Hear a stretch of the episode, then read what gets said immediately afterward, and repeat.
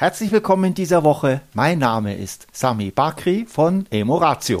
wir müssen jetzt dazu sagen, wir mussten den Podcast nochmal starten, weil ich bei Samis Begrüßung erstmal einen Nachflash gekriegt habe. So formell heute. genau, hier sind Sami und, Tami, äh, Sami und Tanja von Emoratio. Ja, und wir wollen uns heute mit einem Podcast beschäftigen, mit einem Thema. Und zwar könnte man dem den Titel geben, Beziehung ist doch kein Wunschkonzert. Mhm. Also es geht um Wünsche und Erwartungen, die wir so an unseren Partner, an unsere Partnerin haben. Also wir nehmen mal wieder das klassische Beispiel. Nehmen wir mal an, ich wäre sehr ordnungsliebend na, ne, und du bist vielleicht ein bisschen chaotischer, wenn das so wäre, dann wäre ein Wunsch, eine Erwartung, die ich vielleicht an dich habe, bitte sei doch ein bisschen ordentlicher. Kannst du bitte die Sachen in die Spülmaschine stellen, statt sie auf die Spüle zu stellen? Kannst du bitte deine schmutzige Wäsche in den Waschkorb tun oder was immer diese Dinge sind, wo ich sage, Mensch, das würde das Leben doch so viel einfacher machen. Was wir an dieser Stelle immer vergessen, als diejenigen, die sich eine Veränderung beim Partner, bei der Partnerin wünschen, ist, dass das wirklich schwierig ist. Ja.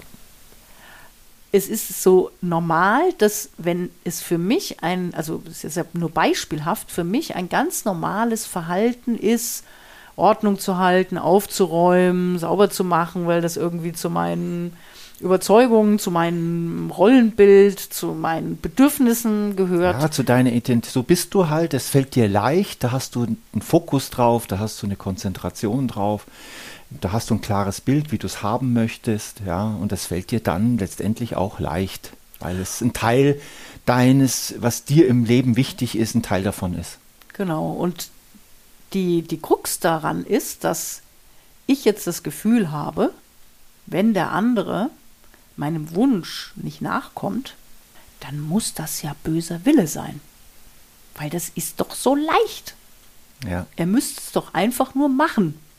Und wir verkennen, wie schwer das für den anderen ist, weil es eben nicht zu seinem Bedürfnis, zu seinem Verständnis von Ordnung ja. gehört wir, wir bewegen uns natürlich wieder im, im Relativen, weil natürlich ist das jetzt keine Aussage, der andere kann machen, was er will und lässt alles liegen, weil so bin ich halt und der andere räumt hinter ihm auf.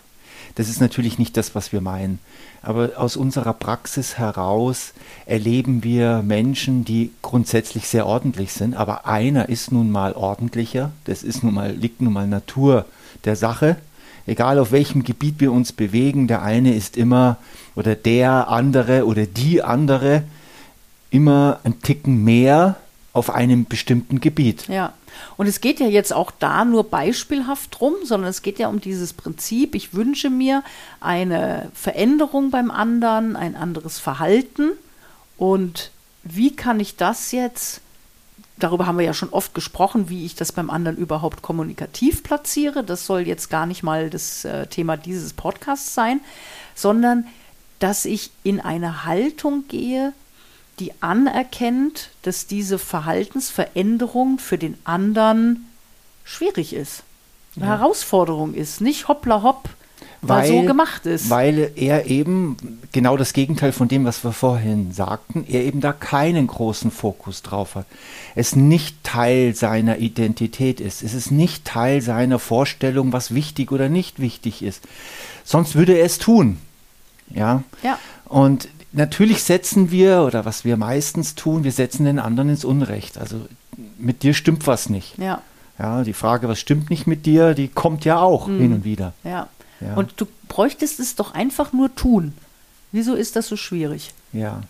Und wenn ich mir das, also ich will quasi die zwei Schritte mal aufmalen, also wenn ich, wenn es mir gelingt, eine Haltung einzunehmen, dass ich sage, wenn ich vom Partner mir was wünsche, was für den anderen mit einer Verhaltensveränderung zu tun hat, dann kann ich davon ausgehen, dass es für denjenigen nicht leicht ist, sonst würde er sich ja bereits schon so verhalten. Ja. So, ne? Und jeder, der schon mal eine Gewohnheit verändern wollte, der weiß ja, wie schwierig das ist. Ja, so jetzt sagt mir ja noch jemand anders, ich soll bitte eine Gewohnheit ändern. Das macht es ja noch mal einen Ticken schwieriger.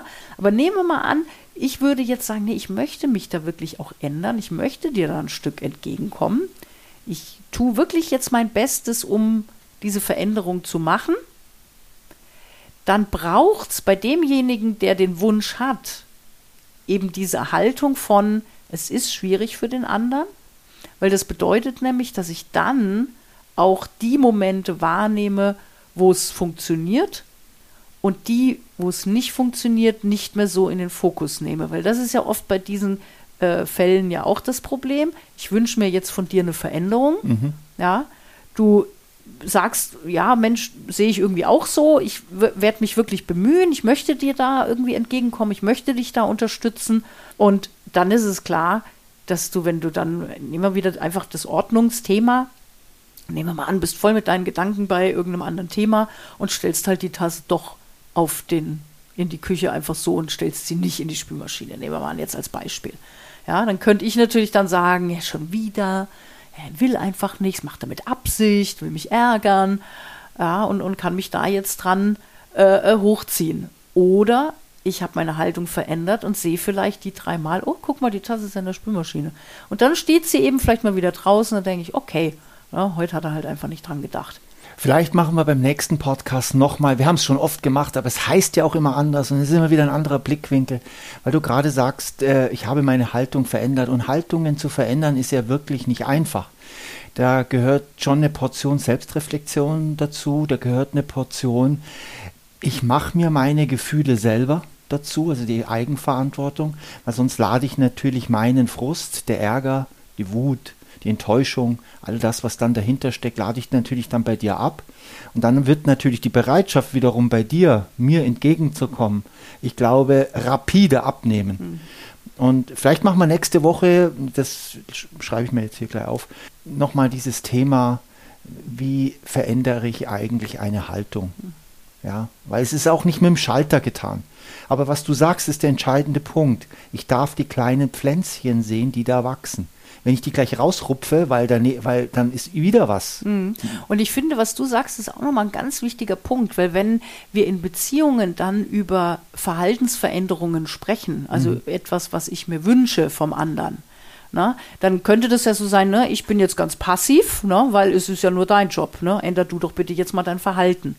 Aber dass es immer damit einhergeht, dass ich eben auch meine Haltung ändere. Also wir haben immer zwei Aufgaben. Also der, der den Wunsch äußert, ähm, hat eine innere Arbeit zu leisten. Also der hat letztendlich mit seinen Glaubenssätzen und mit seiner, was denke ich denn eigentlich über meinen Partner und wie, wie viel gestehe ich dem anderen dazu, eine innere Arbeit zu leisten, während der andere ähm, ist natürlich auch eine innere Arbeit. Ich muss ja auch, wenn ich sage, okay, ich ändere jetzt da wirklich was an meinem Verhalten, ne, der hat jetzt ein bisschen die doppelte Arbeit, weil mein Verhalten ändert sich ja nur, wenn ich auch meine Haltung dazu ändere. Ja. Na, wenn ich sage, Ordnung ist, ist doof, dann wird auch mein Verhalten quasi, dann mache ich es vielleicht dreimal und dann ist es rum. Wenn ich sage, nee, das ist schon ganz gut, ein bisschen Ordnung zu halten.